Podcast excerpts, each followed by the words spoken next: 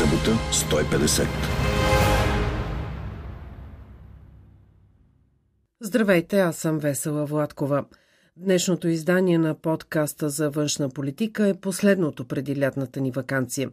Завършва сезон за събота 150, в който започна войната в Украина, а тя сложи началото на нов исторически период. В бъдеще ще разделяме времето на преди и след 24 февруари 2022. Предлагаме ви поглед назад, но и напред с Велина Чакарова, директор на Австрийския институт за международна политика в Виена. Събота 150. Какво ще стане, ако Украина стабилизира фронтовете, доставките на оръжия доведат до промяна в хода на войната? Оттам, разбира се, санкционната политика започне да действа, както се очаква, в втората половина на тази година. Ние нямаме никаква идея по какъв начин тези процеси ще доведат до един вид серия от реакции, тъй като нямаме подобен случай до сега. И съответно, ако се стигне до такъв момент, многократно вече беше казано в Русия, че това е екзистенциална война за руския елит. А екзистенциална война означава само едно че бъдещето на руския президент зависи директно от успеха или неуспеха в Украина. А оттам насетне, разбира се, това може да доведе до подобни сесационни войни, ако се стигне до промяна на елита който може да стане само от центъра и само от най-близките кръгове в Москва, така наречените силовики, и по никакъв начин няма да, да се осъществи от населението в Русия. Но ако се стигне до такъв момент, подобен сценарий като през 90-те години, където се стигна до сецесионни войни, както беше в Чечня, в Дагестан, в други части на Руската федерация, могат отново да бъдат възобновени. Според мен елитът в Русия е също вече междувременно разделен. Много голяма част от този е, елит не споделя вижданията на руския президент по отношение на това каква политика трябва да се води в 21 век. По пътя на войната това ще доведе, разбира се, до разруха и за самата Руска федерация в а, много мащабен план. Това е един закономерен процес, в който в момента наблюдаваме финалната фаза на, на разрухата на Руската империя. При какви условия, според вас, Владимир Путин би се съгласил да преговаря за прекратяване на огъня в Украина? Първо е важно да разберем, че няма европейска държава, която да склони руския президент да преговаря по отношение на войната в Украина. Тоест, плановете на Русия спрямо Украина не са се променили. Лавров ни даде да се разбере, че действията на Русия в източна и южна Украина биха продължили и в други части на страната. От тази гледна точка аз очаквам следните два сценария. Първият сценарий би бил в тази втора фаза на войната, тази втора активна фаза на войната, Русия да се опита да обяви едностранно прекратяване на огъня и да принуди Украина да се съгласи на руските условия, т.е.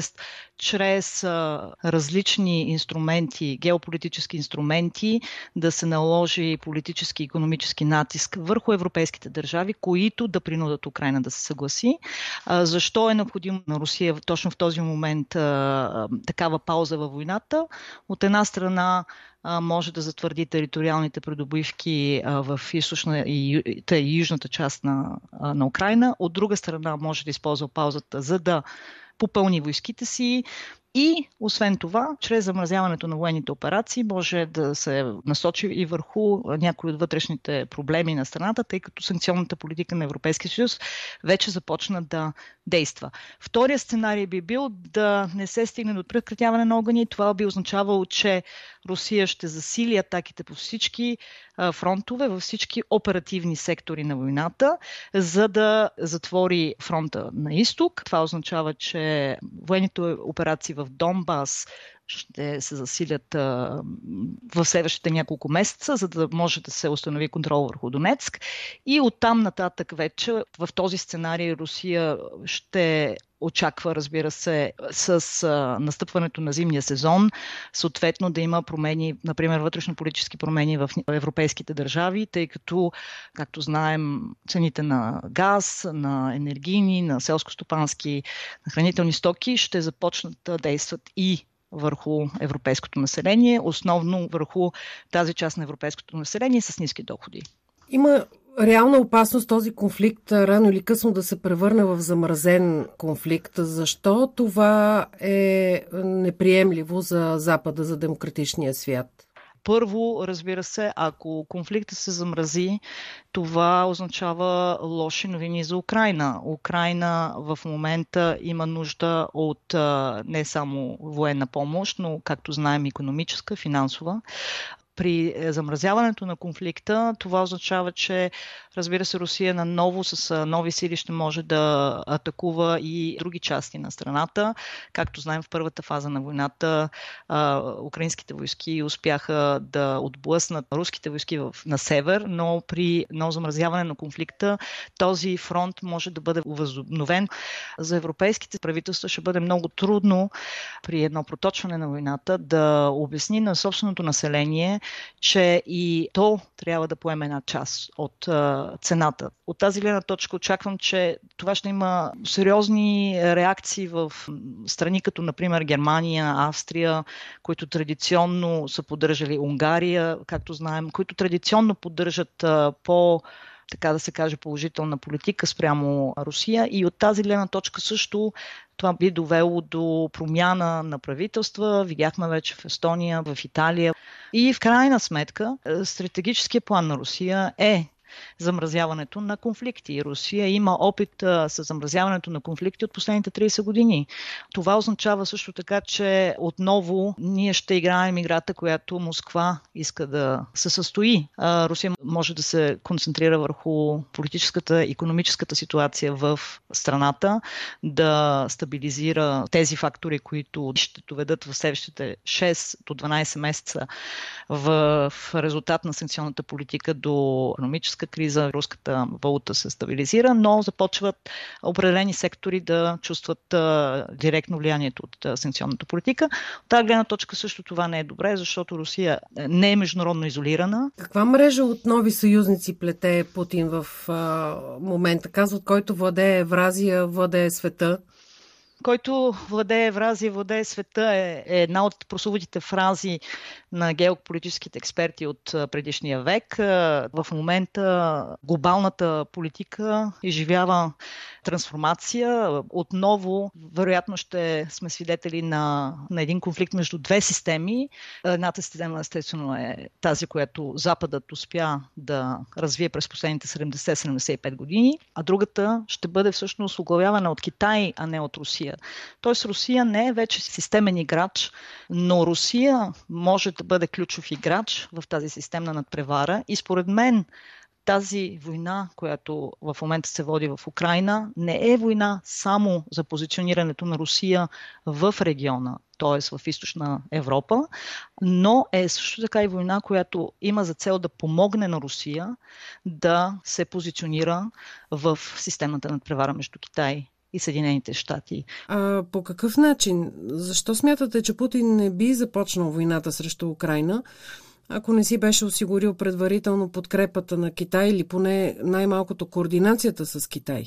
В момента наблюдавам процеси в отношенията между Китай и Русия, модус вивенди на системно координиране в стратегически сектори. Като почнем от сектора на продоволствените стоки, знаем, че Русия ще остане важен износител на нефт и газ, които са ключови за Китай, но също така и на други важни селско-стопански стоки.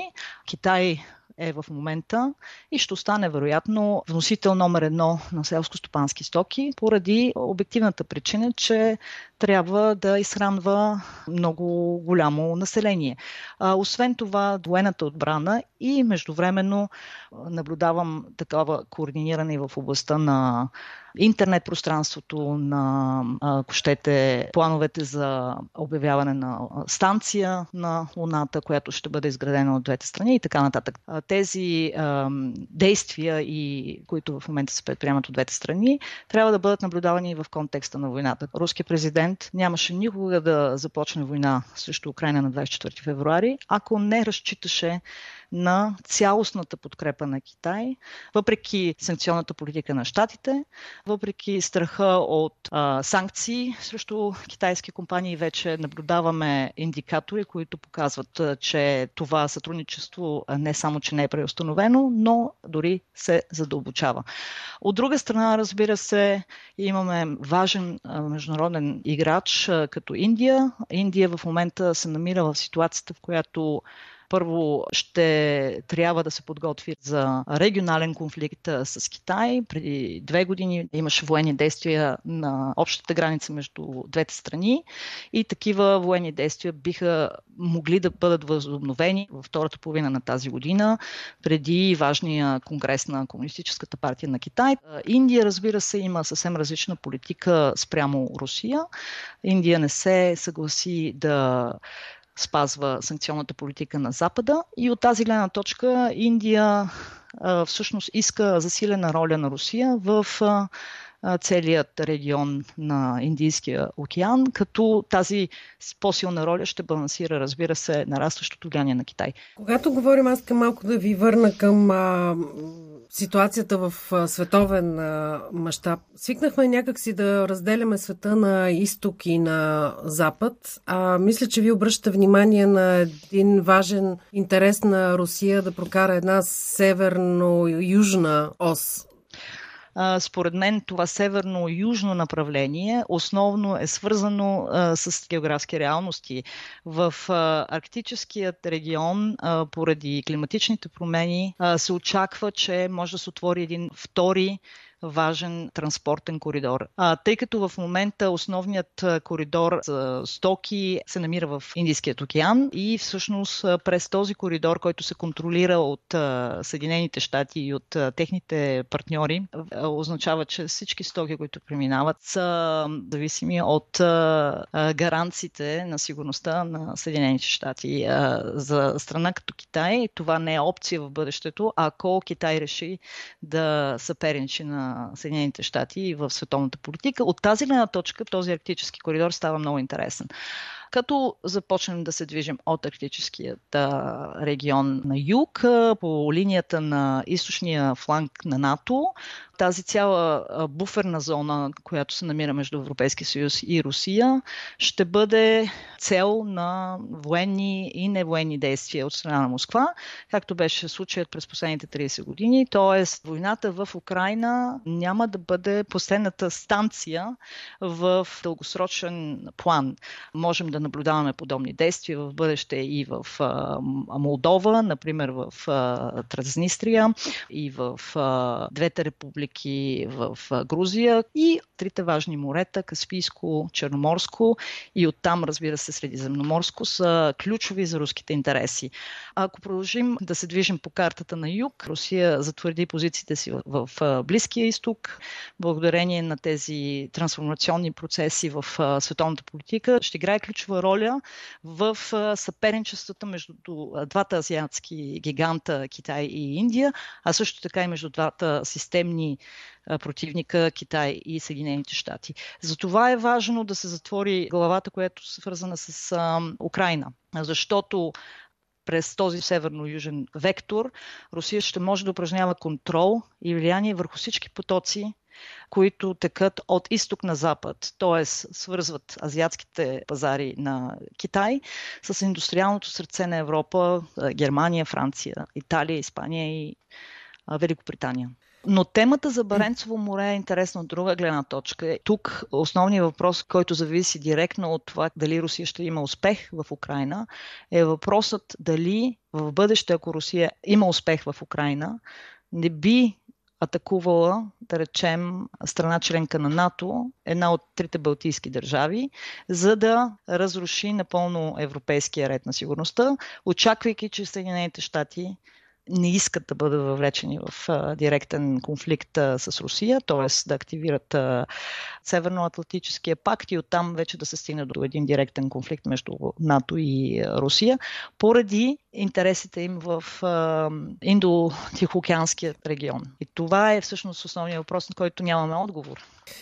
Естествено, че има значение и кой е президент в момента в Съединените щати. За... Разбира се, защото ако имаме републикански президент, който няма да гледа много добре на международни организации, и военни съюзи, ще се стигне всъщност до ситуацията, в която бяхме по време на администрацията на Тръмп. По подобен начин, дори това да не е Тръмп, а да е Десантес, например, ще имаме промяна в политиката от гледна точка на това, че републикански президент ще се стреми към уреждане на отношенията и конфликтите по пътя на двустранните отношения, а не по пътя на международните организации. Виждате ли пропуски в анализите на западните политически наблюдатели? Има ли скрити фактори, на които не се обръща особено внимание?